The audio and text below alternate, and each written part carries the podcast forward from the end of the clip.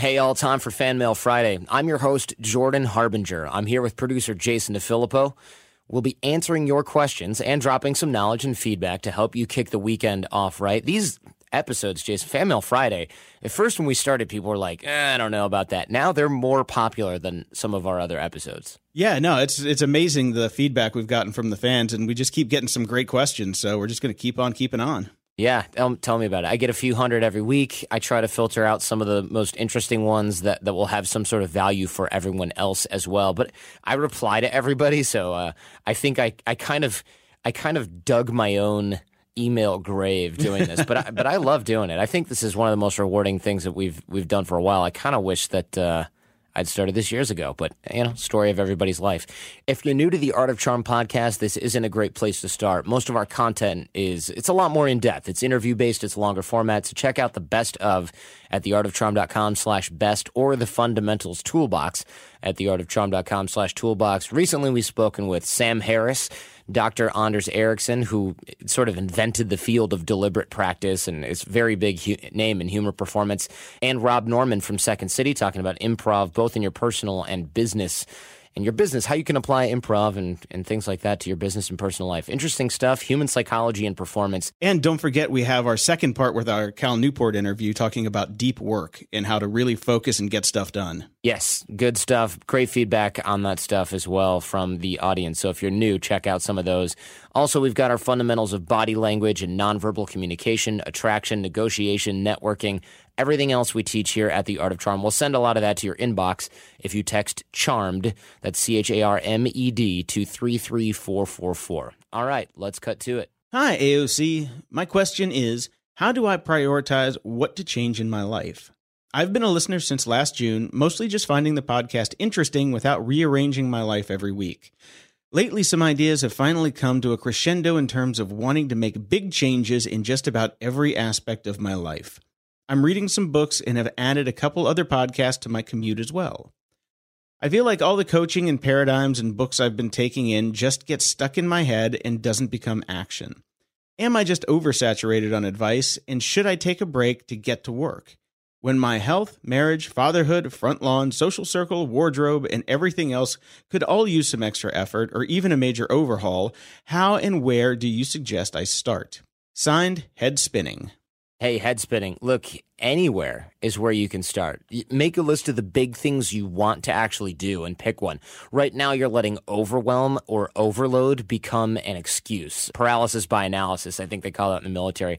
Like, I've got tons of things I want to do. I simply pick one or a few of those, and I schedule them on my calendar. And more importantly, I hire coaches for the things that are hard, things that require accountability, or where I want to gain a high level of performance. We know from our show with Anders Ericsson that we mentioned earlier, the single best way to learn something well is through coaching, which is why I have a trainer I've got for physical stuff. I've got a Chinese teacher. I've got a voice coach, broadcasting coach. I schedule time to listen to other shows, to read. The stuff doesn't happen by itself. So don't allow yourself to be victimized by the amount of material available to you. It's kind of a weird problem, Jason, isn't it? It's like back in the day, you couldn't get information. You couldn't find someone to teach you something. Now we have too much of that, and we end up in the same place. Yeah, seriously. I mean, the way that I've tackled it is pretty much the same way you do with adding it to the calendar, but I would take a notepad and I'd write down all of the cool stuff that I listened to that week or read that week and figure out what would be the one thing that would move the needle forward the most. Scratch the rest of it off, put it in a drawer for later, and focus on one thing at a time and really kind of, dig into that. Yep. Get her done. Schedule one thing, put it on your calendar, make sure it gets done. That goes back to our sort of productivity tip where everything on my calendar gets done. My time is sort of religiously scheduled, and it allows for getting things done. Go figure. To the listener on Fan Mail Friday number 61, who went from the military to working at a bank. You aren't the problem. Your work environment is the problem. I'm a type A, highly motivated person who somehow landed in a government job right out of college. I was surrounded by people who don't care about efficiency or effectiveness, and are all full of excuses for why things can't change. Like you, I quickly hit a point of saying, F this, I should just fit in by doing less. It didn't make me any happier because my job didn't fit my personalities or values. I tried changing me, and I tried changing everyone else. It was all a waste of time. Now I'm building a business that I love, and I'm working toward the day that business will be self-sustaining and I can quit my day job.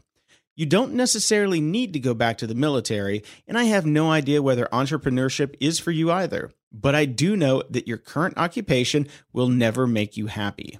You described your bank job as low stress. Well, the unhappiness it gives you is a form of stress. Don't delay like I did. Find a path that allows you to invest in your strengths.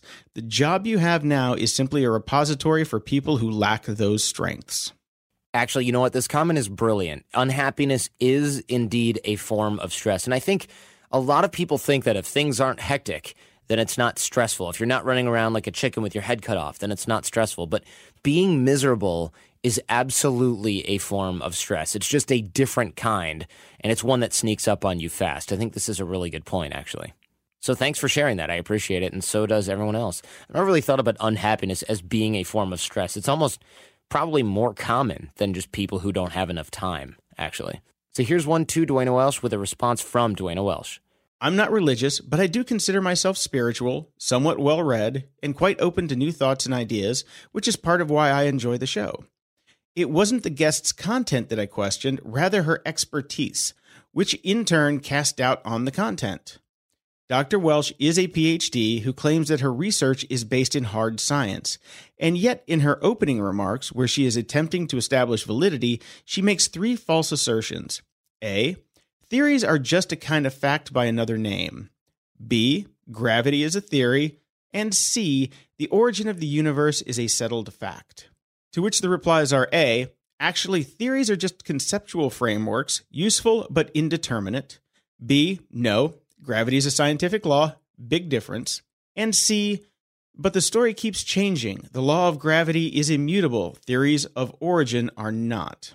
If she claimed to be an average Jane spinning some down-home wisdom, or if she was some sort of woo-woo love coach trying to dispense some good vibes, then most people would let this kind of thing slide. No big deal. But this is a PhD using assertions that are patently false while trying to establish that we should listen to her quote-unquote science-based message. It just kind of made me laugh, and then my laughter turned into wonderment when Jordan didn't challenge her claims. It was all very hand-wavy and sort of, well, we all know this is true, and even if you don't know it, just trust me because it's true. Did Jordan simply not realize these errors, or did he intentionally overlook them for the quote-unquote greater good of the topic at hand? If the latter, then I can understand the intent, especially given Jordan's skill in chasing down and distilling the main points. However, unfortunately, the guest's apparent misunderstanding or at least mischaracterization of basic science ended up casting doubt on everything else she had to say. Thanks again for your time. Intellectually Curious in DC. All right, now remember, this reply comes directly from Duana. She says, in Sweetwater, a town in West Texas, an odd thing is happening. Rattlesnakes are being born without rattles. After years of a famous rattlesnake roundup where Sweetwater snakes are hunted and then killed, the snakes which can elude hunters are the ones that cannot be heard. The few born without rattles are breeding more and more prolifically. At some point, rattleless rattlesnakes may become universal. A small genetic change, being born without a rattle, is interacting with a specific environment, giving those snakes an edge. Similarly, superbugs like MRSA are emerging, as those bacteria which happen to have certain mutations are the sole survivors of our antibiotics. As they breed, their progeny inherit their resistance to our drugs.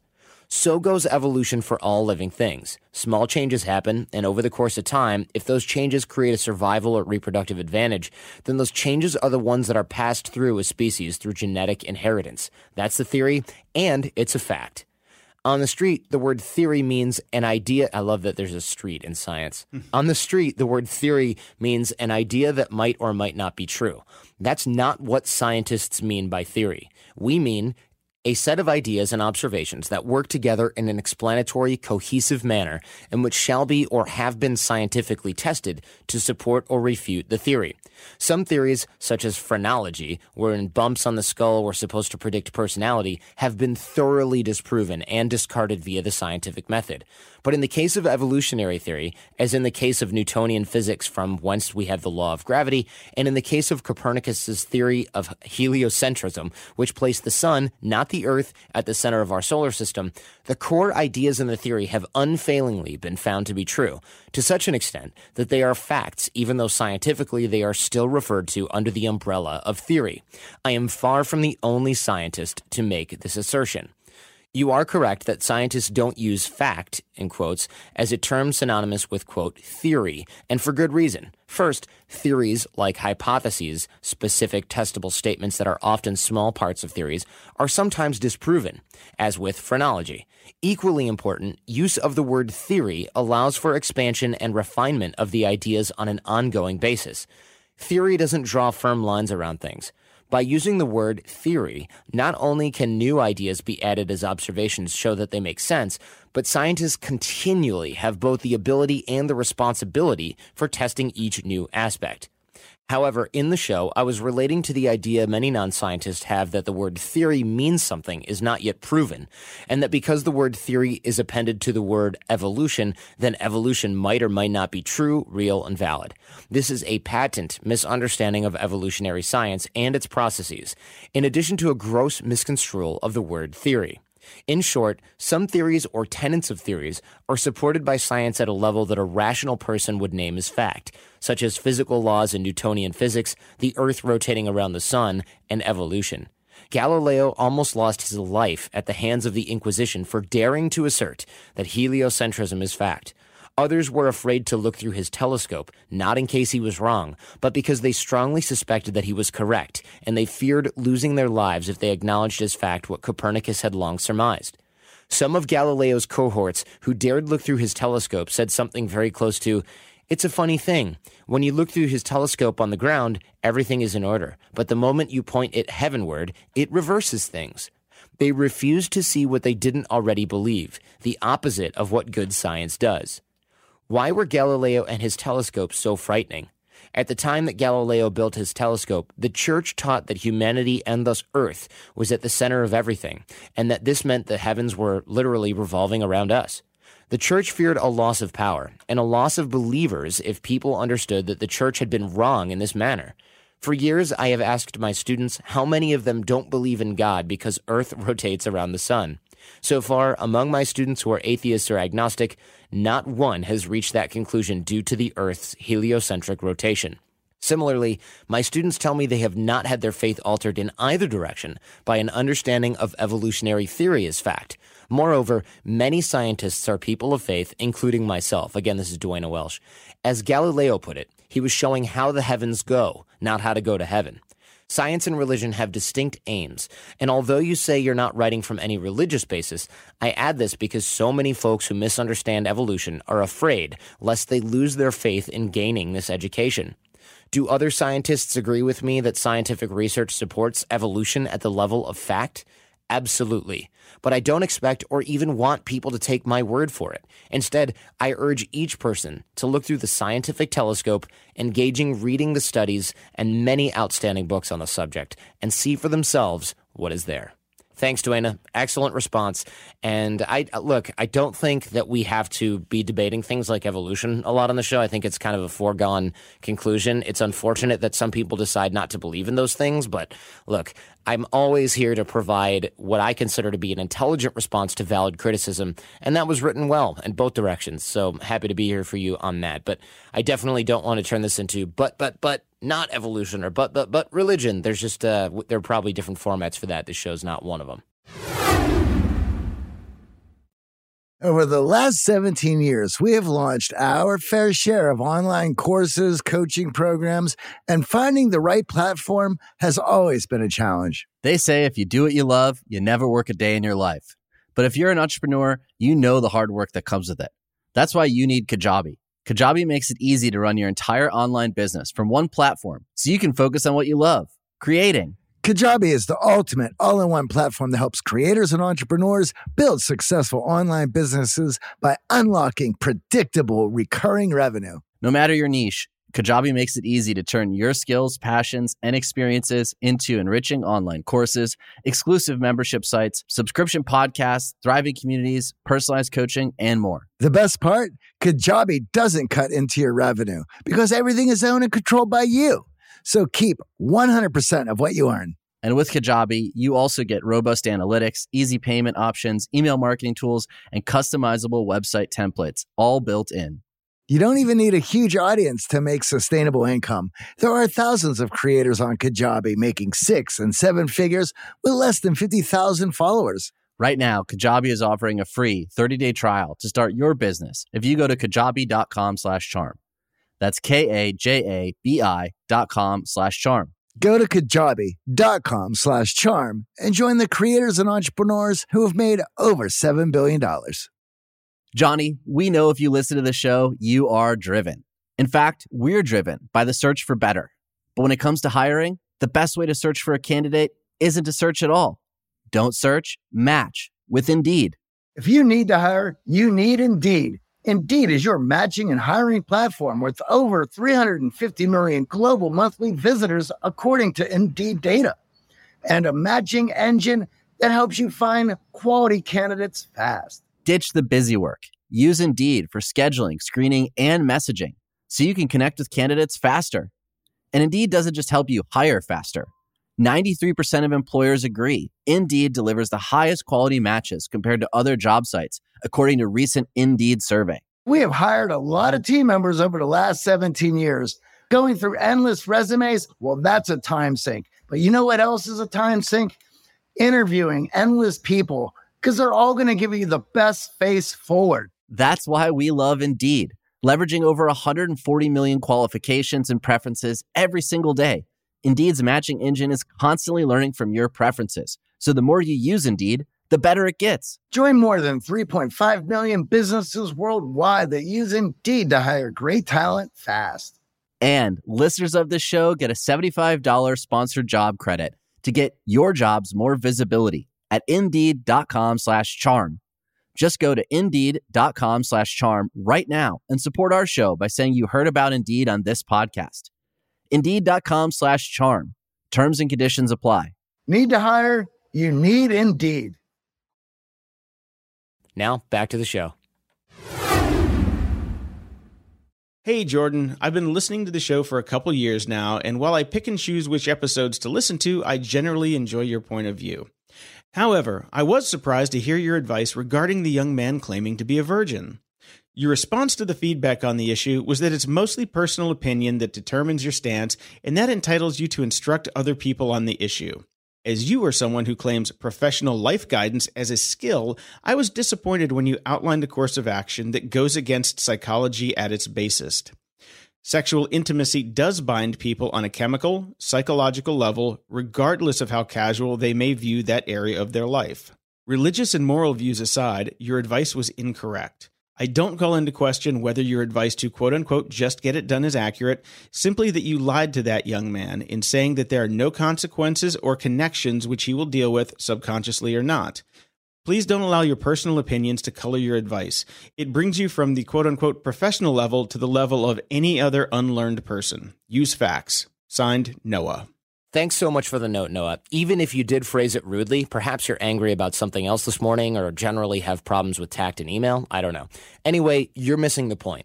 Nobody argued that it doesn't bind people, that sex doesn't bind people. Only that the damage being done by Gilly's insecurity on the issue is greater than the effect that oxytocin binding may have. You, however, have simply jumped to a conclusion here without listening carefully or considering the advice at all, it seems. Thanks for taking the time to write in. I hope you have favorite episodes of the show, and I'm glad to have you as a fan. Now, it seems like a lot of people, Noah aside, missed the point of this one.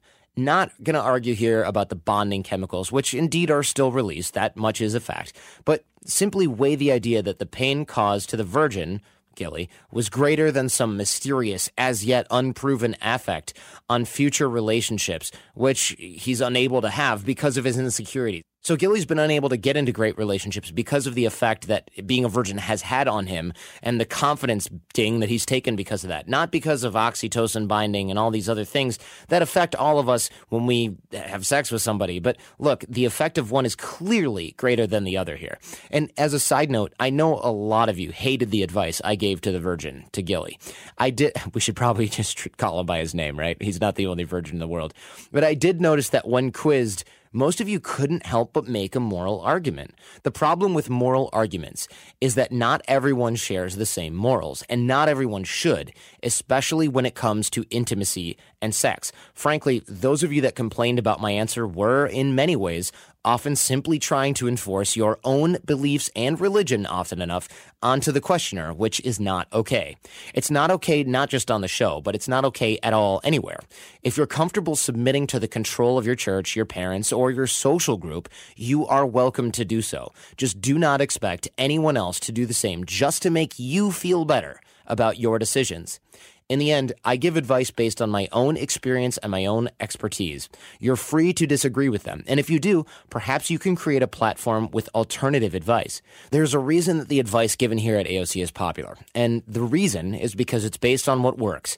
It's not based on what we would like to see work or like to see happen based on miscalculations like Noah made earlier in his email, or based on your own moral compass or our own moral compass, which isn't necessarily compatible with my personal experience, the experience of the asker of any given question, or for many of us, our moral compass might not even be compatible with reality.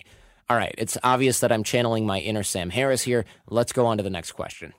I've been loving the Ladies' Toolbox episodes, although I have to say it's so weird to hear about how important it is to be traditionally feminine. I don't think that had much to do with my husband's selection of me. It would be interesting to hear a show about how fluctuations in gender roles affect courtship. Certainly the hair on the back of my neck prickles a bit whenever you or Kim say, quote-unquote, let the man take the lead. Men don't like it if they don't have to pursue. It's pretty contrary to the sense of agency I've nurtured my whole life to simply hand over the reins to men just because they prefer it. What about what I prefer? Does that mean I just don't want a traditional man? And if so, is there a lesser-known set of non-traditional courtship practices? I don't mean to sound critical, and I'm not on the dating scene to verify your advice, but these are some thoughts I have during those shows. If that's how you have to play the game to win, it doesn't sound like the kind of game I want to play. I keep wondering how you would respond to a woman who finds it anti-feminist to play the passive, receptive role in courtship. As always, thanks for making me think. Shayna. Look, I appreciate the note, but science and biology and gender roles are very strongly linked. We can wish things to be different all we want, but it really doesn't change anything for the most part. I don't think it's anti-feminist to accept that gender roles in dating are as they are. Just enjoy it. You're free to break the gender role stereotype, and if it works, I'm super happy for you. Just bear in mind that not everyone shares the same ideal or thinks of this as a benefit, and most men are similarly programmed for better or for worse. Perhaps then breaking the mold is a screener for you personally, but it will be less effective in finding a match for most people, which is why we advise against it. So thanks for writing in. We love hearing from people with different opinions, especially when they're expressed intelligently like this one. Hey guys, thank you for all the amazing content. AOC is a common companion as I ride public transportation here in Chicago. My question has to deal with setting expectations with my girlfriend about my work schedule. I've recently started my own company, and I hold the belief that in order to be successful, I have to work on it nearly every available hour, which ends up being around 10 to 15 hours a day sometimes. I love the work I do, and when I'm not working, I actually get anxiety. When I'm hanging out with my girlfriend, I sometimes start to resent my time with her because of this anxiety. She's supportive of my work, but I don't think she fully appreciates how much work it actually takes to launch her own business. We're moving in together later this year, which makes me nervous because being alone in my own apartment is the only time I can get quality work done. She's not a crazy, needy girl, but is extremely close to me, affectionate, and can be distracting when I'm trying to work. How can I balance spending quality time with her while at the same time focusing as much time as I can on making my business successful? Thanks for any help, James. Hey, James, I totally get what's going on here. I feel you. Trust me. I have the same situation. I mean, she might realize how much work it takes. I know you say that she obviously doesn't, but she might actually totally get it. She just has her own emotional needs as well, which makes sense to me. You got to make sure, ask yourself, are you sure that you're in the right place for a relationship? Because you might not be. If you're moving in and you want to keep both your business and your relationship, you need to have an understanding of how much you need to work, just not just work at your relationship, but how much you just need to work on your business. And you need boundaries. That said, look, she's also allowed to ask things of you like, hey, no working on the weekend or no working after 7 p.m. or whatever. You and I are in a similar place, and I'm definitely a workaholic. I get it. But realize other people close to you, they have needs as well. And if you don't think you can meet those needs, you got to let them know. And you got to be okay with her finding someone who can meet those needs. It's not fair to bait and switch by saying, well, I'll make time and then just never doing it. That's not cool. You're really not following through on your end of the bargain in the relationship. Again, she might realize how much work it takes. She just might trust you to balance that out with taking care of her as well. Hope y'all enjoyed that. Don't forget, you can email us Friday at theartofcharm.com. Get your questions answered here on the air. Of course, we've also got the Art of Charm Challenge at theartofcharm.com/challenge, or text CHARMED to 33444. We take you step by step, becoming better at making personal and professional connections, becoming a better networker, increasing your personal social capital, your charisma. It's for both guys and gals, so check that out at theartofcharm.com/challenge, or text CHARMED, that's CHARMED, to 33444. Quick shout out to Carly Villagomez. Your older brother Diego wants to give you a shout out and congratulate you on your high school graduation, which he missed for the AOC reunion. I say it was probably worth it. You probably disagree, Carly, but thanks for letting him go, and congrats on the next level of your life. Are you in a strange land listening to my familiar voice? If so, hit me up and I'll shout you out. More from AOC at theartofcharm.com. Now stay charming, get out there and connect, and leave everyone better than you found them. Thanks for listening to The Art of Charm. Get more confidence, relationship skills, life hacks, and more at theartofcharmpodcast.com.